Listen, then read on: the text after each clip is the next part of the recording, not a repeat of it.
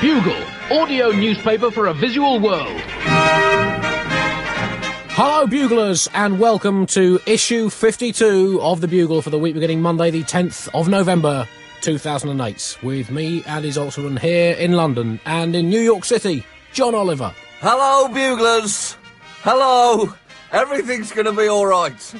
How are you doing, Andy? I'm all right. Where did you spend election? Ah, evening? don't, don't, you... ah, don't, don't, don't, don't Oh. tell me, John. I've, I've, Oh. I've recorded it on the telly. I've not had a chance to watch it yet. I've had a busy Oh, week. good. Don't tell me the Okay. result. Well, in which case, Andy, I'll, I'll simply tell you this: I was up all night uh, working, and then either celebrating or attempting to kill myself. Spoiler alert. I spent the next day, uh, for, to, to the piece we're doing on the show, filming with a bunch of puppies, including Oh. a King a King Charles Spaniel, who I call Sir Sniffs a lot. uh, partly because Sir Sniffs a lot seemed to like big butts and wasn't willing to lie about it. and the problem is, it, by chance, we were filming at a pet store that is right next to my house, and I'm having to walk past Sir Sniffs a lot most days. He wants to come home with me, Andy. You can see it in his eyes. Well, I saw that piece, John, and you, you don't look comfortable with animals. What are you talking about? You were holding that little dog as if it was about to explode. Well, I will say this one thing. There were two puppies and then a cat. and the cat I was supposed to hold. But we basically had a fight. We had about 10 takes, and the cat, I, every time I started speaking, the cat just freaked out. I think it, it was allergic to the English accent.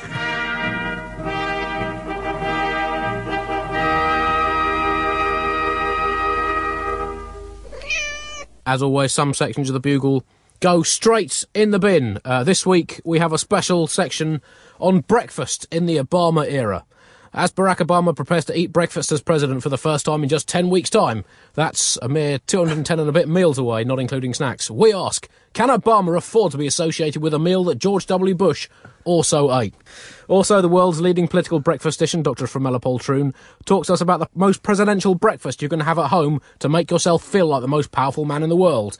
Without wanting to give away too much, I'll put it this way I hope you're not squeamish or Jewish, uh, and that you own a couple of chainsaws and some plastic sheeting. And also, we talked to the woman who used to poach Jimmy Carter's eggs in the White House days, or as she used to call it when he went for the poached option, the Yoke House days.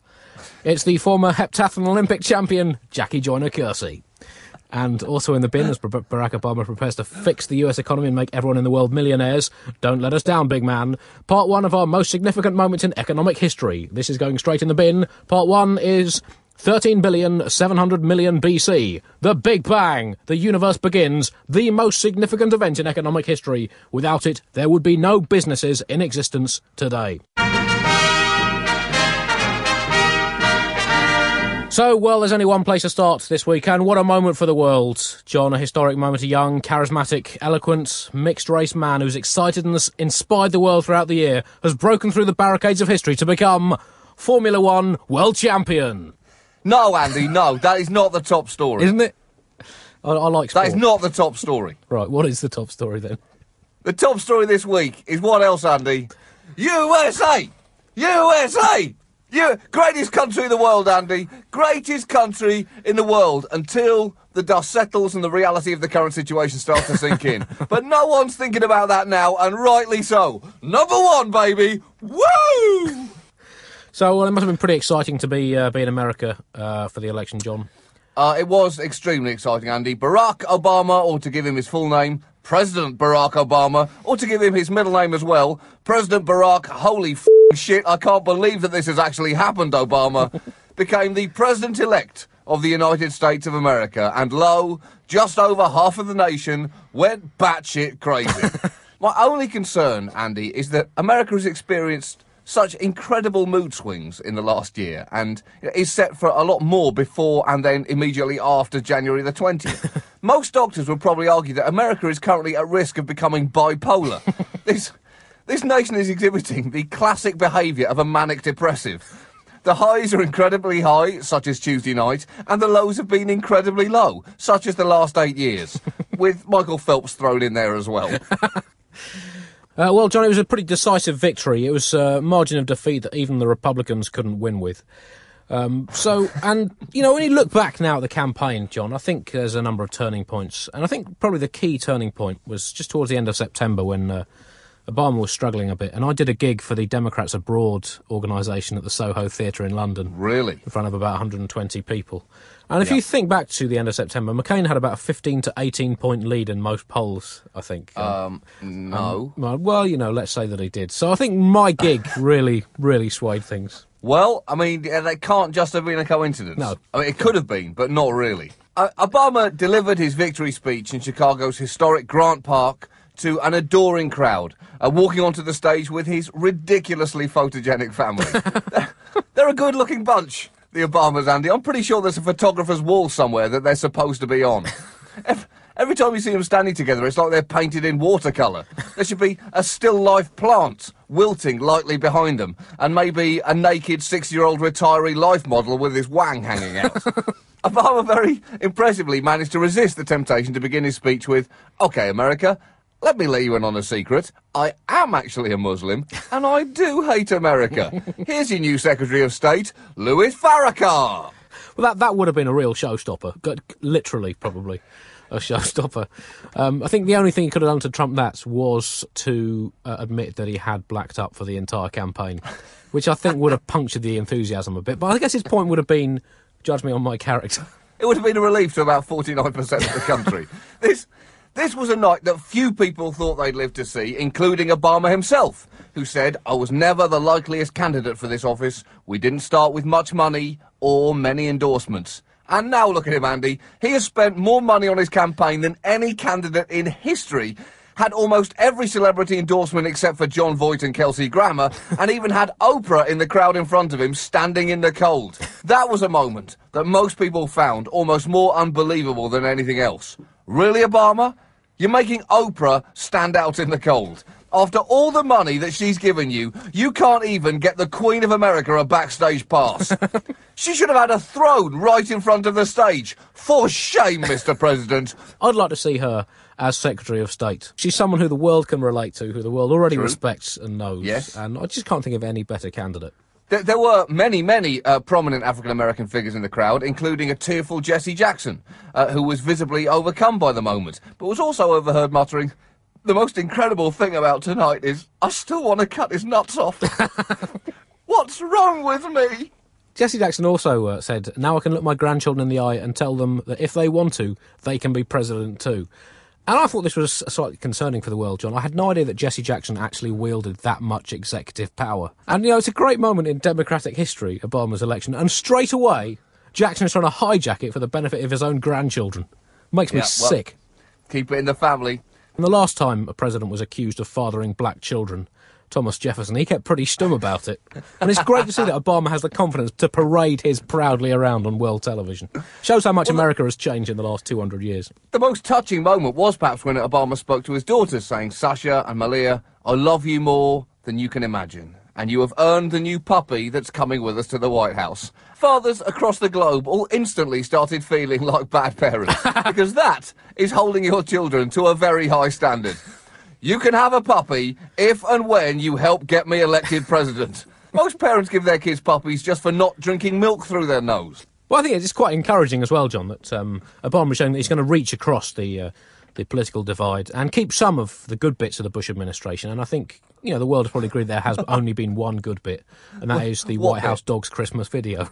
There you go. So Yeah. it's good that he's he's big enough just to not chuck everything out indiscriminately. That's right. Absolutely. But the night wouldn't have been complete without some trademark Obama hyperbole. He, he addressed his campaign team at one point saying, To the best campaign team ever assembled in the history of politics, you made this happen. Whoa there. The entire history of politics. I'd just like to say to my campaign team, you made Caesar's campaign team look like a giant group of douchebags. Seriously. You made the people around Alexander the Great look like clowns, and bad clowns, like fat old clowns that should have retired years ago, tired birthday clowns whose balloon animals all look pornographic. You're the greatest. Well, I guess you know part of his appeal to the world, and there's been amazing scenes all around the world. In fact, uh, in Britain, here following the November the fourth election, there were the next day on November the fifth fireworks displays all around the country to celebrate. And I There guess it's because everyone around the world feels able to relate to Barack Obama, and I, I feel this, John. I feel uh, I've got a lot in common with him. Uh, I've got a white mother. My father is from Africa. uh, albeit South Africa. Well, Um, yeah. and uh, Same continent. Yep, my wife's a lawyer. I have a daughter. I don't really like terrorists. Uh, Oh I've my God. got relatives whose lives I have absolutely no idea about. I had quite an odd shaped head as a kid. And above all, I think this is where me and Obama really link on a spiritual This is spiritual level. spooky. This is spooky, Andy. Where we really link on a spiritual level is I too know what it's like, just like he does, to stand up in front of a crowd and speak for an hour and not get any laughs.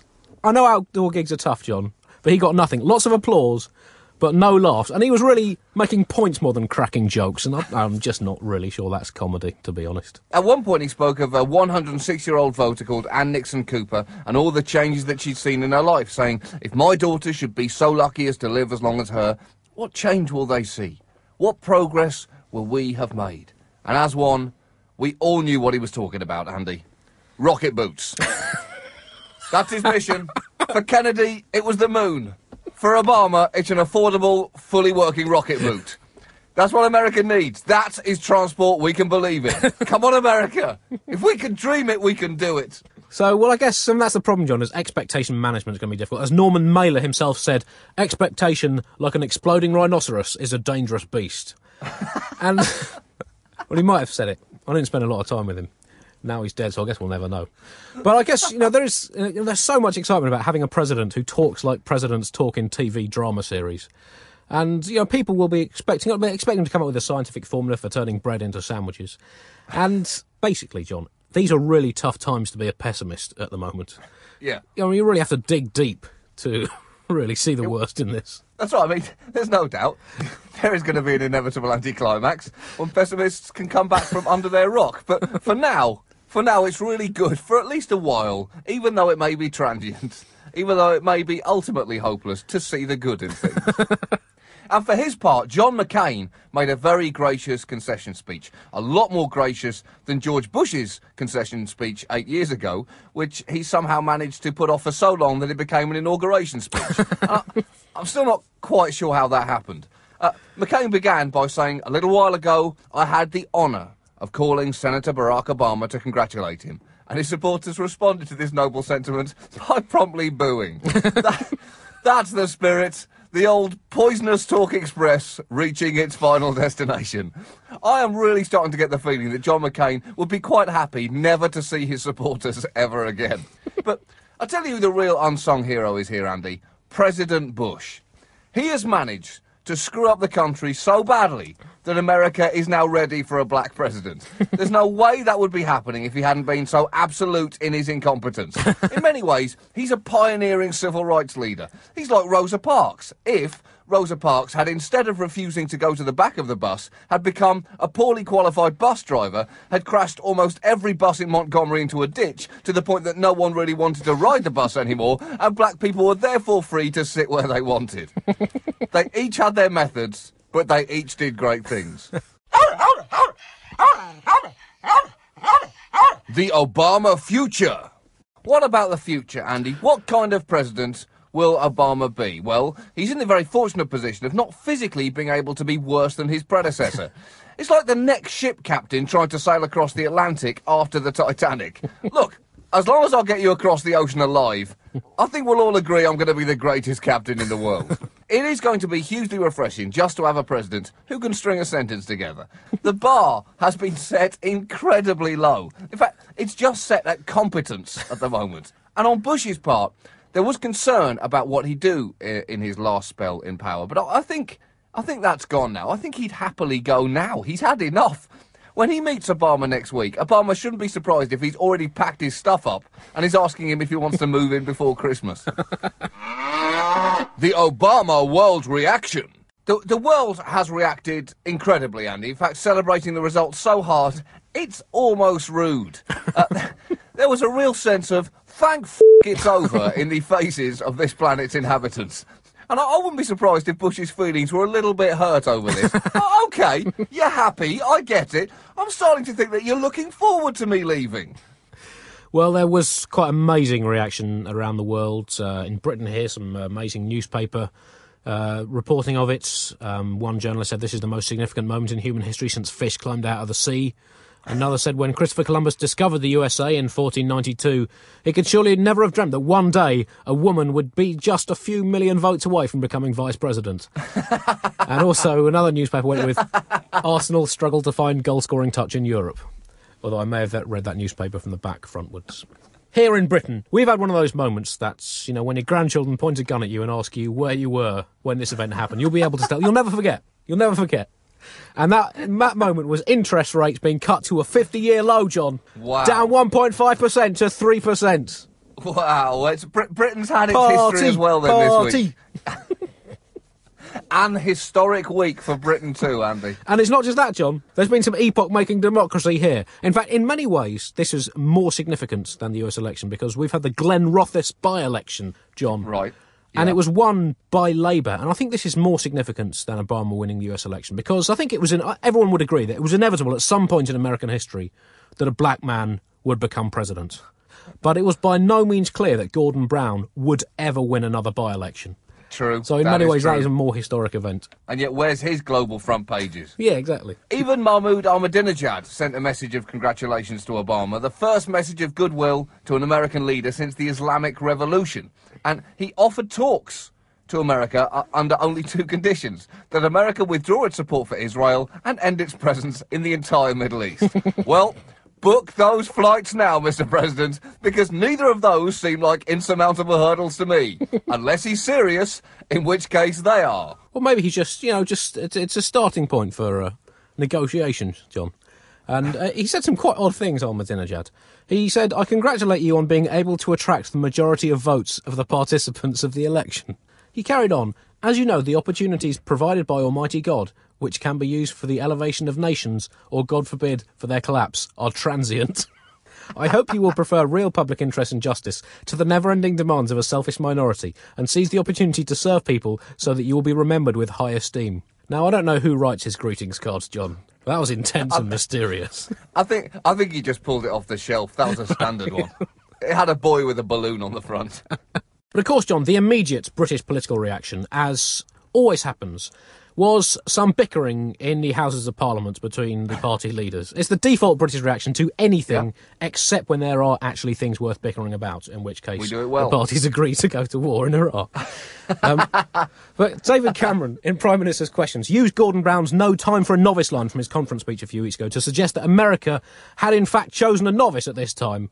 And to suggest, I guess, that the idea that Britain should therefore Oh, pick God. David Cameron. And I guess it would be interesting if Cameron does win the next election, which does appear likely. You know, there'll be celebrations all around the world, and kids will look up to their parents and say, Yes, mummy, what a world we live in. Where an Eton and Oxford educated white millionaire can still make it all the way to Downing Street. He could be the first white, privately educated prime minister we've ever had, Andy. The Russian response was interesting, John. The day after the election, the Russians uh, started banging on about their missile defence plans uh, for Europe uh, in an effort to try and dissuade America from their uh, European missile defence systems. And you kind of expect this from a Russian leader.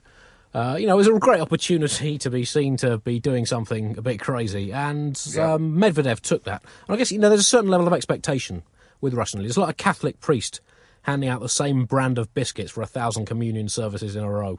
And all these world leaders are kind of jumping around in excitement, saying, "Hey, over here, Barack! Look at me! Look at me, Barack! Are you watching? I'm doing a somersault."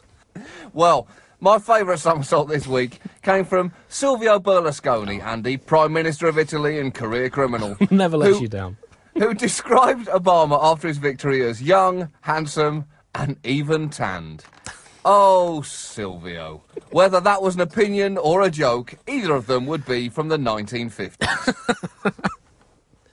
Well, you can always rely on Berlusconi to come up with the goods. I mean, that's what you want in Italian politics, John. I mean, you can't make jokes about the lira anymore, and we all miss them. No, and they don't sure. change government quite as often as they used to, and it has been a while since their tanks only had a reverse gear. But Berlusconi will always be there for us, John. He will always say something genuinely appalling, but at the same time, quite funny. He's uh, he said some amazing things over the years. He suggested that the Chinese used to boil babies under Yes. Mao. This uh, caused a bit of a rumpus with the Chinese. And then Berlusconi clarified his comments by saying that they didn't eat them, they just boiled them in order to use them to fertilise the fields. Also, he told a German member of the European Parliament that he'd be perfect for a film role as a Nazi camp guard.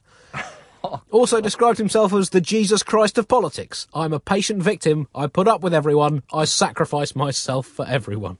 And he also said, if he was talking about why companies should invest in Italy, he said another reason to invest in Italy is that we have beautiful secretaries. Oh, God. He's the worst human being in the world. Yeah, but he's great value for the neutral spectator. Presidential Firsts Fact Box. So, Obama, of course, the first ever uh, African American president of America, and there, um, this is one of the great presidential firsts. There have, of course, been other significant presidential firsts through history, some of which are these. Harry Truman was the first president to limbo dance under the Oval Office desk. Zachary Taylor, the first president to say in his inauguration speech. was after he stubbed his toe on the lectern. Chester A. Arthur was the first president to have killed a cat. Well, he loved his baseball, Arthur, and uh, his cat just stepped into a fastball, so it was an accident, really. Gerald Ford was the first president to wear a G string. In fact, that's why it's called a G string, and he, he did so to try and put Brezhnev off at a meeting. Warren G. Harding was the first president to have once dressed as a woman and tried to sneak into an Ann Summers party. Sebastian Big Jugs was the first president to change his name. He became Dwight D. Eisenhower. the clue is in the initials, John. Double D. Bill Clinton was the first president to have won Wimbledon. No, sorry, I got that the wrong way around. Evonne Goolagong was the first Wimbledon champion to become US president. no, hang on, no, she was Australian. I'm confused. Other news now, and Proposition 8. As we all know, elections in America aren't just about voting for landmark candidates and giving the world a sense of hope it hasn't felt for a while. They're also about the important things voting for propositions to amend state legislation. and proposition fans were spoilt for choice on Tuesday, Andy, with 136 across the nation's ballot papers, including abortion rights, assisted suicide, medical marijuana, and gay marriage. Ooh, goody. All my favourites, Andy. A box of divisive chocolates. It's so hard to know which one to pick. Well, let's start with Proposition 8 gay marriage in California. Well, the result of this, Andy, was that America managed to instantly deflate its hope balloon when this proposed ban on same sex marriage passed, overriding the recent court ruling which legalised them in the state. And wow. That warm feeling didn't last for long, did it, California? No longer had the racism subsided that the homophobia came galloping to the surface. In Chinese philosophy, the concept of yin and yang concerns the balance of the opposites. And while America yinned Tuesday night, California was busy yanging all over the place. The clue is yin and yang, not yin and ying. there was one great moment when Velez Mitchell on CNN interviewed the editor of The Advocate, a gay bi weekly magazine, and said, Your magazine has fought Prop 2 all the way. Are you shocked at the support for Prop 2 in a state that's considered to be the bluest of blue states? Do you know what? This woman was shocked, Andy. Partly because she thought she was coming on to talk about gay marriage and Proposition 8, and was instead seemingly being asked about Proposition 2, which concerns the living spaces of farm animals. you, could see her thinking, well, I mean, I thought I was here to talk about gay marriage, but sure, I, mean, I, I definitely think that chickens should be allowed to move around freely. In fact, I'll go further and say that is the position of the entire gay community, even though, as you know, chickens are notoriously homophobic. Well, it does raise the question, John, of how long will it be until America is prepared to embrace either literally or metaphorically a gay president? And would it cause the same level of celebration as Obama has caused this week? There, there's, Well, there's never been openly gay president. There was, you know, JFK, possibly. Whoa. Well, you know, all I'm saying, Johnny, was shot by a man. It just got jealous lover written all over it. It's not entirely clear what legal status uh, the estimated 18,000 marriages which have taken place in the last six months will now be. Is America going to forcibly divorce people now? Have a minister standing up in front of people saying, I now repronounce you two separate dudes with absolutely no connection to each other, other than the fact you, you will both be burning in the fires of eternal hell. You may now separate your possessions. How could this happen under the new Prince of Hope, Andy? Well, I'll tell you how. Because he did he did Jack K shit to stop this from happening during the campaign. No, in, in terms of electability, this was one political volcano that he may not want to go swimming in. In fact, his position on gay rights and marriage has been the position of a man not only sitting on the fence, but also making sure that he even has one ball on either side. During a debate on, on gay issues in the primaries, as he was dodging questions, he, he was he was asked about gay marriage, and he said, "Well, uh, my view is that we should try to disentangle what has historically been the issue of the word marriage, which has religious connotations for some people, uh, from the civil rights that are given to couples in terms of hospital visitation, in terms of uh, whether or not they can transfer property or, or any other uh, social security benefits and so forth. So, uh, so it depends on how the bill would have come up. And look, semantics may be important to some. Wow. He was trying to dodge that bullet like Neo in the Matrix, Andy.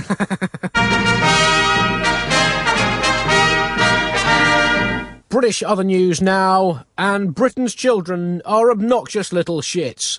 That is now official. Of course, Britain has always been the spiritual home of the obnoxious little shit. It's now been officially confirmed more than 4,000 children under the age of five have been suspended from school due to bad behaviour. Now, well, John, we might not have much of a manufacturing sector these days, and even less of an empire, but we can still proudly boast to have the world's most irritating children.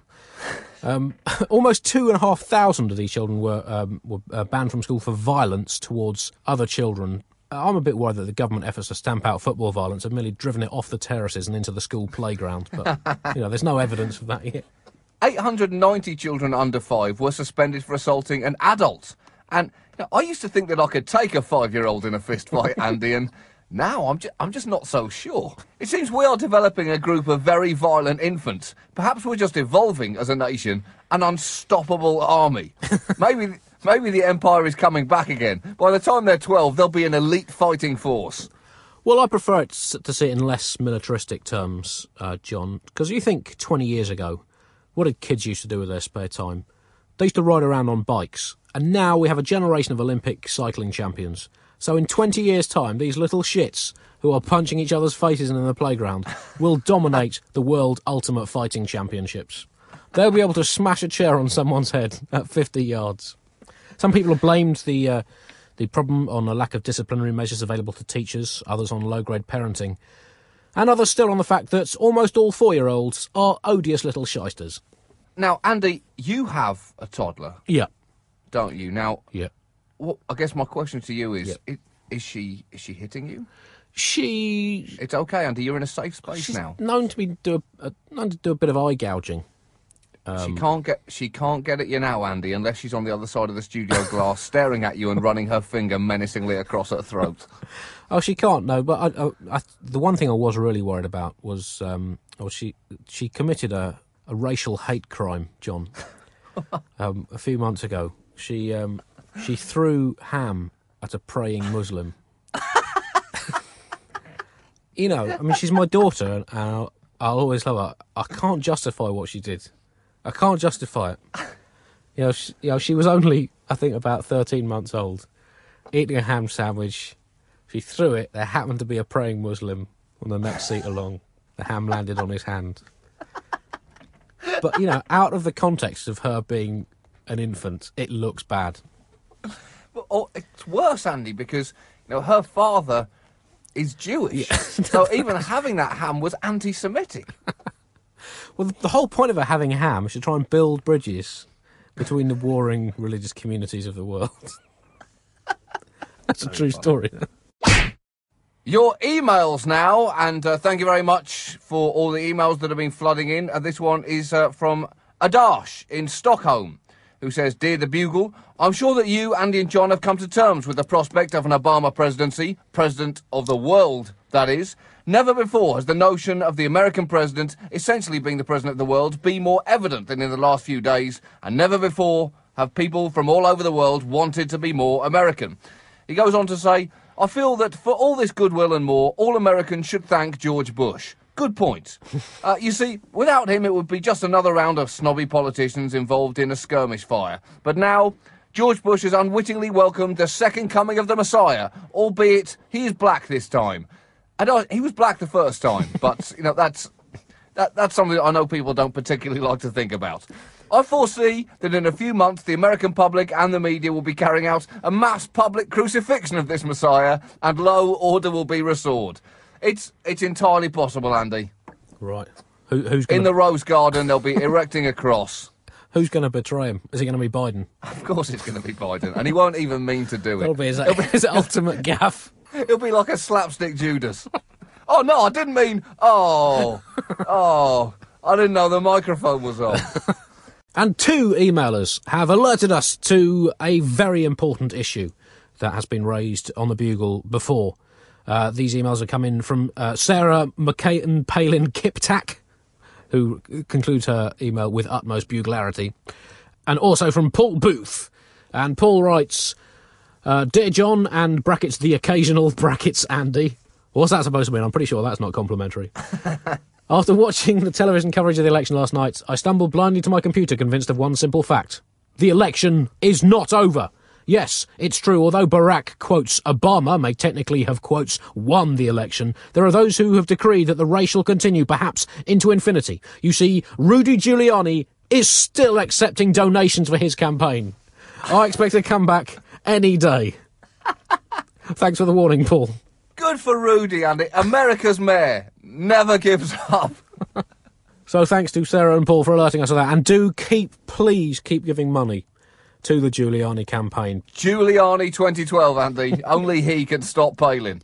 So thanks for your emails. Uh, do keep them flooding into the bugle at timesonline.co.uk. And next week we will have some more hotties from history. Uh, also check out the websites at timesonline.co.uk slash the bugle where you can get access to the Bugle column, the most significant opinion forming column in newspaper history.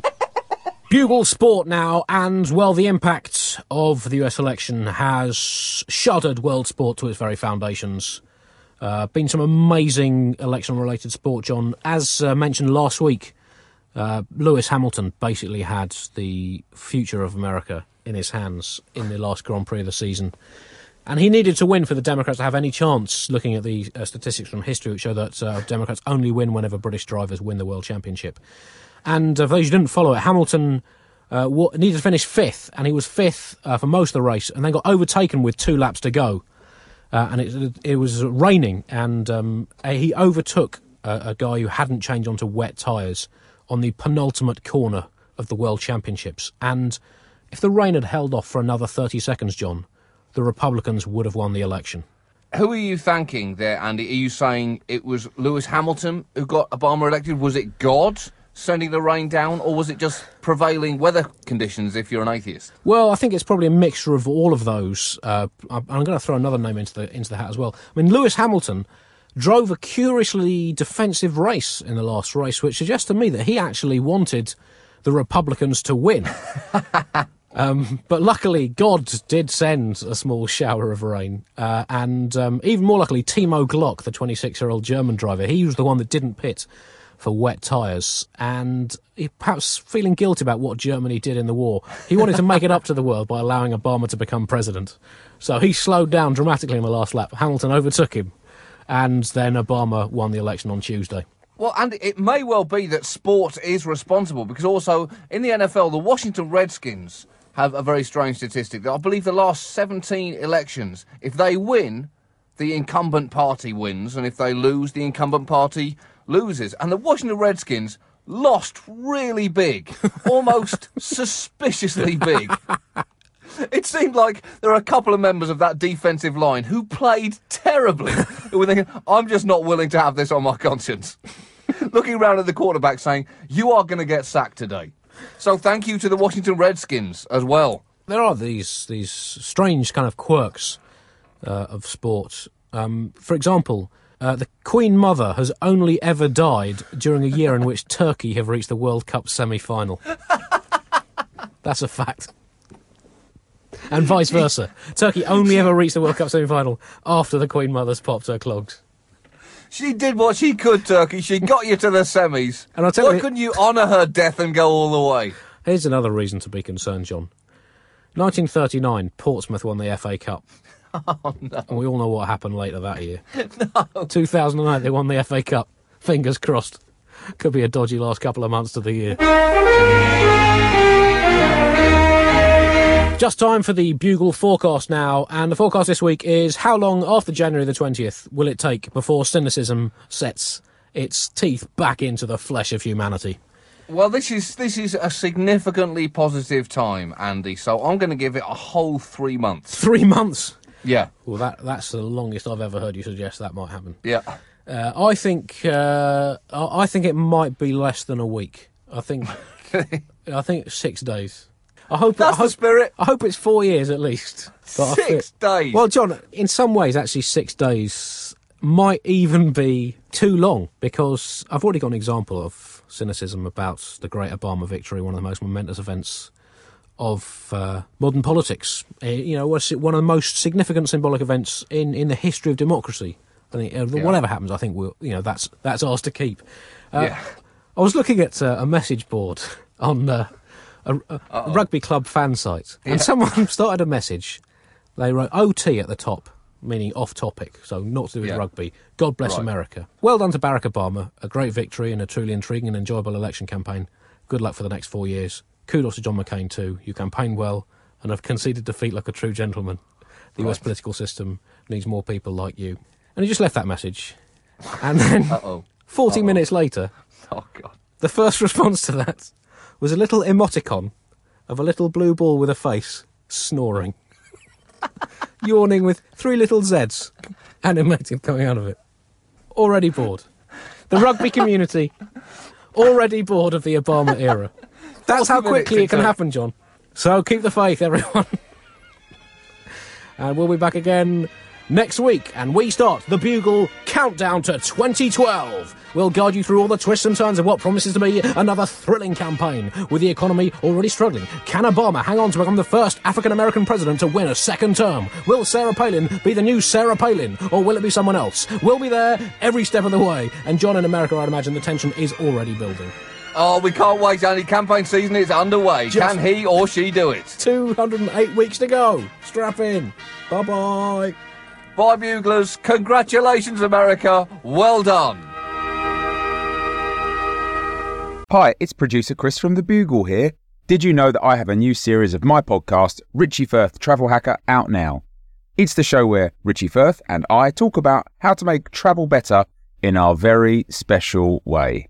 In this series, we discuss Lime bikes, Teslas, the London Overground, and a whole bunch of other random stuff that possibly involves wheels or tracks or engines of some variety. God, what a hot sell this is. I mean, you you you must be so excited. Listen now.